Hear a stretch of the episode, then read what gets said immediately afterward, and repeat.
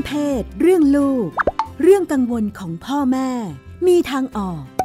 รัชดาธราภาคคุยกับหมอโอแพทย์หญิงจิราพรอรุณากูลกุมารแพทย์เวชศาสตร์วัยรุ่นโรงพยาบาลรามาธิบดี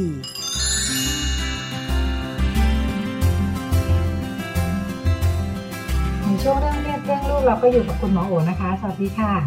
สวัสดีค่ะพี่นุ่นสวัสดีทุกฟังค่ะค่ะวันนี้ก็เป็นประเด็นวิดูเซ็กซี่คุณพ่อคุณลูกอาบน้ำกันเป็นคุณพ่อเลี้ยงเดี่ยวคุณพ่อบอกว่าลูกสาวอายุสิบสามแล้วเอาห้าวแมนๆหน่อยกอดรัดฟัดเหวี่ยงขี่คอนอนตักพ่อมาตลอดปัจจุบันก็ยังเป็นแบบเดิมแล้วก็อาบน้ำกันมาตั้งแต่เด็กๆนะคะเมื่อก่อนจะอาบด้วยกันพ่อแม่ลูกจนล่าสุดเนี่ยภรรยาแยกไปนะคะเลิกร้างกันไปเนี่ยก็เลยอาบน้ำคุณพ่อเป็นคุณพ่อเลี้ยงเดี่ยวตอนนี้ก็อาบน้ำกับลูกต่อมาอีกสองปีหลังจากภรรยาแยกไปแล้วเนี่ยบอกว่ามีบรรยายห้องอาบน้ำมาด้วยคือห้องอาบน้ำมันเป็นแบบว่าห้องใหญ่ใช่ไหมเพราะเนื่องจากเมื่อก่อนอาบด้วยกันทั้งหมดเนี่ยแล้วก็มีที่อาบแยกกันแหละเป็นฝักบัวที่แยกกันเป็นอ่างอาบน้ำอันนึงเป็นที่อาบน้ำอะไรเงี้ยนะคะปัจจุบันกิจกรรมที่มีร่วมกันก็คือลูกบอกว่ามันช่วยสระผมหน่อยลูกก็ยังแบบว่าลูกสาวชอบให้แบบเอาหัวให้สระผมให้อยู่อะไรอย่างนี้เนาะพ่อรัดน้ำให้หน่อยอ่าพ่อก็บอกว่าปกติก็จะนุ่งผ้าเช็ดตัวนะคะแล้วก็นี่แหละไปช่วยสระผมนวดหัวให้ลูกพอสระเสร็จลูกก็จะบอกว่าโอเคแล้วพ่อไปได้แล้วเดี๋ยวอาบต่อเองคำถามคือควรจะเลิกอาบลูกอาบน้ำกับลูกดีไหมหรือไม่เป็นอะไรอาบไปเรื่อยๆหรือยังไงดี ลูกสาวเป็นสาวขึ้นเรื่อยๆอืมค่ะจริงๆมันเป็นคำถามที่อ่าไม่ได้มีคำตอบตายตัวนะคะมันก็ขึ้นกับเรื่องวัฒนธรรมประเพณีอย่างนี้เนาะอย่างบางประเทศเนี่ยเขาก็จะอาบน้ำแก้ผ้ากันอย่างญี่ปุ่นอย่างเงี้ยเขาก็จะอาบน้ำแก้ผ้ากันแบบอ่าเคล็ดลงออนเซ็นอะไรกันไปเนาะแต่ว่าอันนึงที่เราอาจจะต้องมีความคำนึงถึงนะคะก็คือเรื่องพื้นที่ส่วนตัวเนาะทีนี้ถ้าเราอยากจะทำให้รู้สึกว่าเออเนื้อตัวร่างกายของเขาเนี่ยมันก็ควรจะเป็นพื้นที่ส่วนตัวเนี่ยหมอคิดว่าตอนนี้พอลูกเป็นวัยรุ่นแล้วค่ะเอาจริงคือลูกเขาไม่ได้คิดอะไรกับพ่อหรอกตัวพ่อเองก็หมอก็คิดว่าก็ถ้าถ้าถามคำถามแบบเนี้ยตัวเราก็ไม่ได้คิดอะไรเหมือนกันเนาะอ่าแม้จริงๆแล้วมันก็เป็นเจตนาที่มันโอเคนะคะเพียงแต่ว่าพอลูกเราโตขึ้นแล้วเนี่ยหมอคิดว่าบางทีทำการทำให้เขารู้สึกว่าเออตรงเนี้ยมันเป็นพื้นที่ส่วนตัวเนาะที่เราไม่ได้เอามาแชร์เอามาเปิดเผยเอามาเหมือนกับอาระอารามกับใครก็ได้เนี่ยจริงๆก็ไม่มีข้อเสียในการที่จะให้ลูกสามารถที่จะดูแลตัวเองจริงก็ได้ฝึกเขาด้วยนะคะเพราะว่าสิบสามแล้วเนี่ยเขาก็ควรจะอาบน้ำสระผมอะไรด้วยตัวเองเนาะโดยที่แบบอาจจะไม่ได้ต้องการการช่วยเหลือจากพ่อมากนักเพราะฉะนั้นโดยทั่วไปหมอก็จะแนะนำว่าอ่าถ้าลูกเขาเริ่มโตขึ้นแล้วเนี่ยหน้าที่จะแยกห้องอาบน้ำแล้วก็อาบของใครของมันมีความเป็นส่วนตัวก็จะได้ฝึกลูกให้เข้าใจเรื่องพื้นที่ส่วนตัวเข้าใจเรื่องสิทธิเนื้อตัวร่างกายด้วยค่ะวิธีการทำยังไงคะบอกลูกตรงๆเลยหรือว่าถามหรือว่ายังไงดีเราอาจเราอาจจะชวนลูกคุยว่าลูกมองยังไงอ่าเพราะว่าพ่อก็แบบไม่แน่ใจเนาะเพราะว่าเข้าใจว่าเด็กๆมันก็อาบน้ำให้กันมาแต่พอโตขึ้นมาพ่อก็รู้สึกว่ามันก็อาจจะค่อนข้างโตแล้วนะคะก็ลองฟังความเห็นเขาก่อนเขาอาจจะรู้สึกว่าเฉยๆพ่อไม่เป็นไรอะไรอย่างเงี้ยซึ่งอย่างที่หมอบอกมันก็ไม่ได้มีถูกมีผิดเนาะแต่ถ้าเขาบอกว่าเออก็ดีเหมือนกันเนี่ยเราก็จะได้แบบคือเราก็สามารถแชร์ริ่งได้นะคะว่าตัวเรามองว่าเออมันดีนะที่เขาจะฝึกทำอะไรด้วยตัวเองอ่าหรือว่าแบบฝึกที่จะระมัดระวังไม่ใช่แบบอยู่กับใครก็ไม่ระวังอะไรเพราะว่าชินกับการที่แบบปกติอาบน้ำอาบท่าก็ไม่ต้องระวังอะไรมากอย่างเงี้ยคือถ้าเราคิดว่าเรื่องตรงนี้มันสำคัญเราก็เราก็ถือโอกาสคุยกับลูกได้นะคะนั่นหนึ่งก็เหมือนเป็นการดูแลช่วยเหลือตัวเองคล้ายๆกับเรื่องอื่นๆที่พอโตขึ้นก็ควรจะหัดทำเองให้ได้ให้หมดใช่แล้วก็เหมือนค่อยๆให้พื้นที่ส่วนตัวคือเวลาให้พื้นที่ส่วนตัวเนี่ยมันไม่ได้แปลว่าให้แค่อิสระเนาะมันให้สิทธิในการจัดการดูแลตัวเองซึ่งมันทำให้เด็กเก่งขึ้นนะคะแนะนำว่าก็น่าจะชวนคุยกันแล้วหมอคิดว่าก็คุยกันเรื่องข้อดีที่เรามองเห็นนะคะคำถามต่อไปด้วยเลยก็คือลูกดูห้าวกังแมนแมนอยู่กับพ่อเยอะไปหรือเปล่ามันมีข้อดีข้อเสียอะไรไหมมีอะไรน่าเป็นห่วงหรือเปล่าค่ะเอาจริงๆมันจะมีความเชื่อเนาะว่า บางทีอยู่กับใครก็จะแบบเป็นเหมือนคนนั้นอะไรอย่างเงี้ยแต่ว่าอย่างนั้นแม่เลี้ยงเดี่ยวที่เลี้ยงลูกชายลูกชายก็จะนุ่มนิ่มไปหมดซึ่งจริงก็อาจจะไม่เกี่ยวข้องกันนะคะปัจจุบันเนี่ยเราก็ยังไม่มีข้อมูลหลักฐานเชิงวิทยาศาสตร์ที่บอกว่าการเลี้ยงดูของพ่อแม่จะมีผลต่อเรื่องเพศของลูกได้จริงๆอ่ะนะคะที่แบบมันมีหลักฐานที่มันมีความเชื่อถือได้อะไรอย่างเงี้ยนะแล้วจริงๆในชีวิตของลูกเนี่ยเขาไม่ได้เจอแค่พ่อนะคะไปโรงเรียนก็เจอเพื่อนผู้หญิงเต็มไปหมดแล้วก็ในชีวิตจริงเขาก็เจอคนผู้ใหญ่ที่เป็นผู้หญิงอีกเยอะแยะหมอเดาว่าอย่างนั้นนั้นมันอาจจะไม่ได้เป็นจากวิธีการเลี้ยงดูว่าเราเป็นผู้ชายแล้วเราเลยแบบทำให้เขาเป็นห้าวๆคือส่วนหนึ่งหมอคิดว่าเขาก็น่าจะเป็นธรรมชาติของเขาเองแบบนั้นนะคะแล้วก็เวลาคนคนนึงจะห้าวๆหน่อยเนี่ยก็ไม่ได้แปลว่าเขาจะต้องไม่เป็นผู้หญิงเนาะเขาอาจจะเป็นผู้หญิงที่แบบห้าวๆอ่าที่แบบดูไม่ค่อยเกิร์ลลี่มากหรือไม่เฟมินีนมากก็ได้หรือในมุมกลับกันเขาก็อาจจะข้ามไปมีความเป็นผู้ชายสูงจนเราเรียกว่าเป็นกลุ่มที่เป็นข้ามเพศก็ได้เหมือนกันนั้นหมายถึงว่าแค่แค่แค่เนื้อหาที่เล่ามาแบบนี้มันคงไม่สามารถสรุปอะไรได้แต่ว่าหมอคิดว่าก็เป็นอะไรที่เราก็ติดตามลูกไปเรื่อยๆอะค่ะว่าเออเขาเป็นยังไงเนาะเดียวกันเราก็เขาเรียกว่าสร้างความมั่นใจว่าการเป็นตัวเขาเนี่ยมันไม่ได้มีปัญหาอะไรการเป็นตัวเองของเขาจะห้าวๆหน่อยหรืออะไรเนี่ยมันก็ไม่ได้แปลว่าแบบเออมันเป็นสิ่งที่เรายอมรับไม่ได้นะคือคือมนุษย์เรามันก็มีความแตกต่างหลากหลายนะคะก็ก็เขาเรียกว่าสร้างความมั่นคงทางใจให้เขาว่าการที่เขาเป็นแบบเนี้ยมันจริงๆมันไม่ได้เป็นอะไรที่ทำร้ายใครไม่ได้ทำร้ายตัวเขาเองด้วยไม่ได้ทำร้ายคนอื่นด้วยมันเป็นสิมันเป็นสิ่งที่เขาก็เป็นตัวเองแบบนี้ได้นะคะก็ก็อบเขาเรียกว่าอบรับความเป็นตัวตนของเขาค่ะจริงๆแล้วเด็กๆเขาเขาสร้างบุคลิกภาพของตัวเองขึ้นมาจากอะไรบ้างดูจากคนรอบข้างไหมอะไรอย่างนี้ค่ะค่ะส่วนหนึ่งเนี่ยคิดว่าเป็นจากตัวเองพี่นุ่นคือคือเด็กเนี่ยเราจะเห็นเลยว่ามันบางทีมันก็เป็นคาแรคเตอร์ที่ติดมาอย่างอย่างมีลูกเองเนี่ยจะเห็นคือเราเนี่ยเป็นคนที่ค่อนข้างเปิดกว้างเรื่องเรื่องเรื่องเพศเนาะงั้นเราก็จะไม่ค่อยแบบป้อนข้อมูลอะไรมากเนี่ยเราก็เห็นเลยว่าความชอบของเขาอ่ะมันก็จะฉายแววตั้งแต่เด็กๆในความที่เขาจะเกิร์ลลี่ชอบอะไรแบบสีชมพูอะไรอย่างเงี้ยโดยที่มันไม่ได้ต้องผ่านการปลูกฝังเนี่ยมันก็เป็นแบบเป็นเหมือนตัวตนเนื้อตัวร่างกายอะไรอย่างเงี้ยซึ่งส่วนหนึ่งก็อาจจะมาจากสมองที่มีมาแต่เดิมซึ่งสมองนี่ก็ได้มาจากยีนกรรมพันธุ์เอาจริงมันตรงไปมาแม่ก็เกิร์ลลี่ชอบสีชมพูเหมือนกันเลยแต่เราคิดว่ามันมันมาจากตัวตนที่เป็นธรรมชาติด้วยกับการเลี้ยงดูก็คงมีผลส่วนหนึ่งหมายถึงว่ามันคงเป็นแบบตัวมาประกอบร่างสร้างแต่มันไม่ใช่สาเหตุนะคะที่ทำให้ใครมีความแบบคือเราก็เจอเลยพี่น้องอย่างเงี้ยก็เลี้ยงกันมาแบบบรรยากาศบ้านเดียวกันครอบครัวเดียวกันพ่อแม่เหมือนกันอย่างเงี้ยคนนึงก็ห้าวๆมากคนนึงก็หญิงจ๋าเลยคือมันก็มีความแตกต่างงั้นเอ่อคิดว่าคิดว่าแต่ว่าอย่างที่บอกเนาะการเติบโตของคนคนนึงเนี่ยมันก็เป็นเรื่องของพื้นของตัวตนของคนคนนั้นส่วนหนึ่งก็เป็นเรื่องการเลี้ยงดูส่วนหนึ่งก็อาจจะเป็นเพื่อนสังคมอะไรเงี้ยคืออย่างนี้จริงมันก็เป็นแบบเราก็ยังใช้คำว่า multifactorial ก็คือสาเหตุมันก็มาจากหลากหลายอย่างนะคะเพียงแต่ว่าเราก็พูดในเชิงหลักฐานทางวิทยาศาสตร์ว่าแบบมันก็ยังไม่มีข้อมูลที่ชัดเจนว่าพ่อแม่เลี้ยงหรือเป็นสาเหตุของการที่ทำให้เด็กมีความแบบหลากหลายทางเพศหรือว่ามีความคิดว่ามันเป็นความแตกต่างหลากหลายตามธรรมชาตินึกถึงเคยคุยในรายการกันก่อนหน้านี้ว่าที่จีนเขาเป็นเดือดเป็นร้อนกันมากว่าผู้ชายรุ่นใหม่ของเขามันดูแบบไม่แมนไม่ห้าวหาญเหมือนแบบผู้ชายยุคเก่าอะไรอย่างงี้ใช่ไหมเขาก็แบบว่าเป็นเดือดเป็นร้อนกันมากรัฐบาลเขาอะไรอย่างงี้ใช่ไหมว่าแบบเด็กของเราดูซีรีส์เกาหลีดูแบบว่าละครอ่าดูหน่อมแนมอะไรนะละครละครเกย์บ้านเราเนี่ยแหละเด็กชอบดูเออของไทยเนี่ยซีรีส์วายซีรีส์วายเออชอบดูซีรีส์วายว่าพอจับเด็กไปเข้าค่ายกันใหญ่เลยจับเด็กไปเข้าค่ายฝึกทหารแบบว่ามันจะได้แมนแมนแต่ว่าเออไม่ได้ตามผลไม่รู้เป็นยังไงบ้างไม่น่าจะเวิร์กนะไม่น่าจะเกี่ยว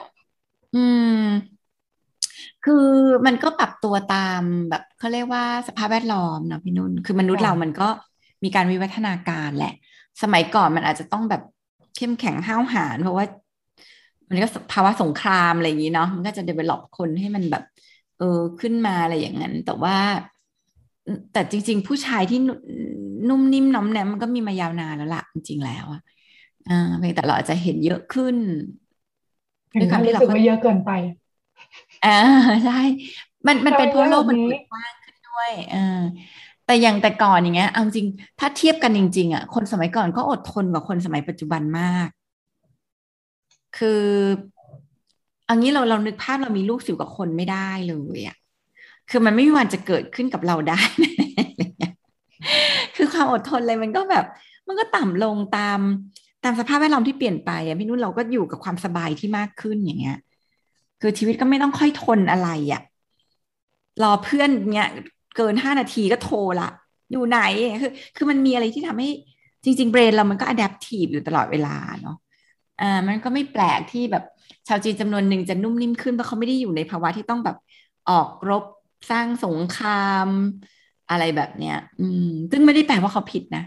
หรือไม่ได้แปลว่ามันควรจะเป็นปัญหาเออผู้ชายอ่อนโยนขึ้นก็ดีนะเราก็เบื่อพวกเผด็จการพูดเสียงอะไรแบบ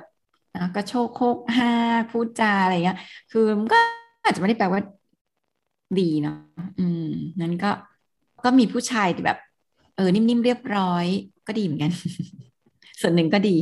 ใครยังไม่เป็นก็ไปเป็นทหารเป็นอะไรไปได้ลุงพรรคคอมมิวนิสต์แกก็ไม่ได้นึกน้องว่าแบบเกิดเด็กรุ่นนี้เขาก็นุ่มนิ่มกันประมาณนี้เกิดห้าวหาญเหมือนคุณลุงขึ้นมามันก็จะดูเป็นปัญหาในรุ่นของเขาหรือเปล่าอะไรอย่างนี้สังคมถูกถูกถูกก็เป็นเรื่องของบุคลิกภาพอ่าถัดไปอีกหน่อยนึงอ่านี้ยังไม่ใช่ปัญหาเรื่องลูกซะทีเดียวก่อนจะเป็นปัญหาเรื่องลูกก็เป็นปัญหาของเรื่องคู่รักก่อนนะคะบอกว่าอายุยี่สิบเจ็ดปีแล้วแฟนอายุยี่สิบสี่คบกันมาสามปีคุยเรื่องอนาคตก็ว่าจะแต่งงานแหละปรากฏว่าแฟนไม่อยากมีลูกผู้หญิงไม่อยากมีลูกบอกว่าไม่อยากมีภาระอยากมีอิสระแต่ว่าคุณผู้ชายบอกว่าแต่ตัวเองอยากมีลูกเพราะว่าชอบชีวิตครอบครัวมากเลยก็โตมาแบบมีพ่อแม่ลูกแล้วก็รู้สึกว่ามันดีจังเป็นความสุขทำยังไงดีจะเกลี้ยกล่อมแฟนยังไงดีตัวเองจะทำใจยังไงดีเดี๋ยวแฟนไม่ยอมไม่ยอมเอาเข้าจริงๆหรือว่าหลอกแฟนให้มีก่อนดีไหมหลอกให้เขามีมาก่อนแล้วความเป็นแม่เขาจะเกิดอะไรอย่างนี้ไหมต้องบอกว่ามันเสี่ยงมากเลยเนาะคือคือบางทีมันมีเป็นความเชื่อขึ้นมาว่าถ้าคนหนึ่งไม่อยากมีลูกแต่วันหนึ่งพอมีแล้วเขาก็อาจจะรักลูกอะไรเงี้ยคือถามว่ามันเป็นไปได้ไหมมันเป็นไปได้นะมันก็มีแบบนี้จริงๆอ่าคนที่แบบตอนแรกก็ไม่ได้กะจะมีแต่พอมีมาก็รักอะไรเงี้ยแต่มันก็มีจริงๆไอ้คนที่ไม่กะจะมีแล้วพอมีมาก็ไม่เอาเลยรู้สึกว่านี่เป็นชีวิตที่แบบฉันแบบไม่ใช่เลยอะไรอย่างเงี้ยแกวางแผนของแกไว้แล้วด้วยเนาะใช่ทีนี้เนี่ยเอ่อเป็นเรื่องสำคัญมากเลยค่ะที่เราจะคุยกันเรื่องนี้อย่างจริงจังเพื่อเข้าใจเนาะว่าจริงๆแล้วเช่นตัวเราเนี่ยความต้องการการมีลูกของเราเนี่ยมันก็มาจากอะไรบางอย่างอะที่มันอยู่เบื้องลึกลงไปเช่นเราอาจจะรู้สึกว่าเราอยากจะเป็นที่รักเราอยากเป็นคนที่มีคุณค่ามีความหมายอะไรเงี้ยคือการเป็นแม่เนาะมันก็ตอบโจทย์ความต้องการนั้นในชีวิตเราเรารู้สึกว่าเราอยากได้แบบเออสิ่งที่มันเป็นนิดลึกๆของเราอะมันมีอยู่กับการที่เราบอกว่าเราอยากมีลูกเนี่ยจริงๆมันตอบสนองความต้องการเบื้องลึกบางอย่างซึ่งถ้าเราหาเจอเราก็จะเจอประมาณนี้แหละ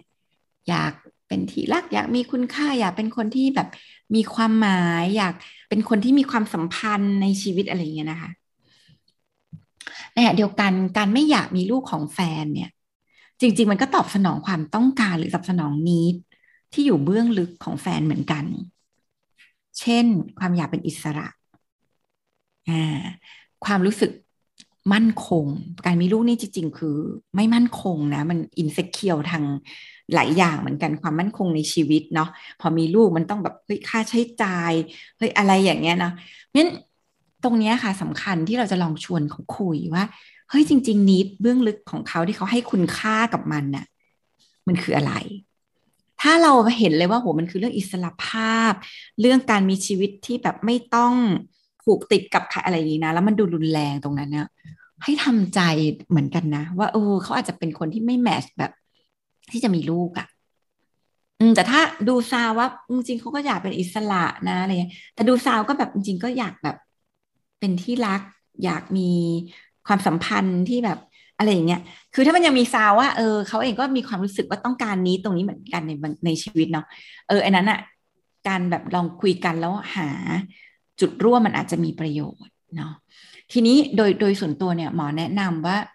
การจะมีลูกเนี่ยต้องต้องเป็นการตัดสินใจที่มีความพร้อมพอสมควร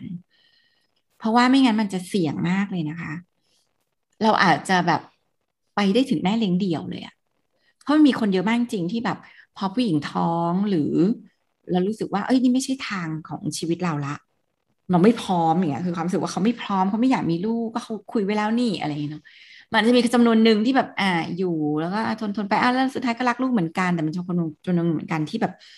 เฮ้ยเขารู้สึกว่ามันไม่ใช่ความรักตรงนี้มันเริ่มแบบเป็นความอึดอัดเป็นสิ่งที่ไม่ตอบสนองความต้องการ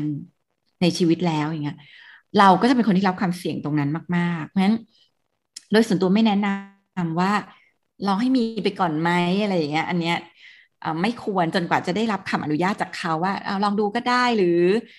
เขาก็อยากมีเหมือนกันเพียงแต่เขาไม่แน่ใจอะไรอย่างเงี้ยมันการฟังเพื่อจะหาจุดร่วมว่าอะไรที่เขารู้สึกทำให้เขาไม่อยากมีตรงนั้นมันจะบาลานซ์ได้ยังไงเช่นมีความไม่แน่ใจเรื่อง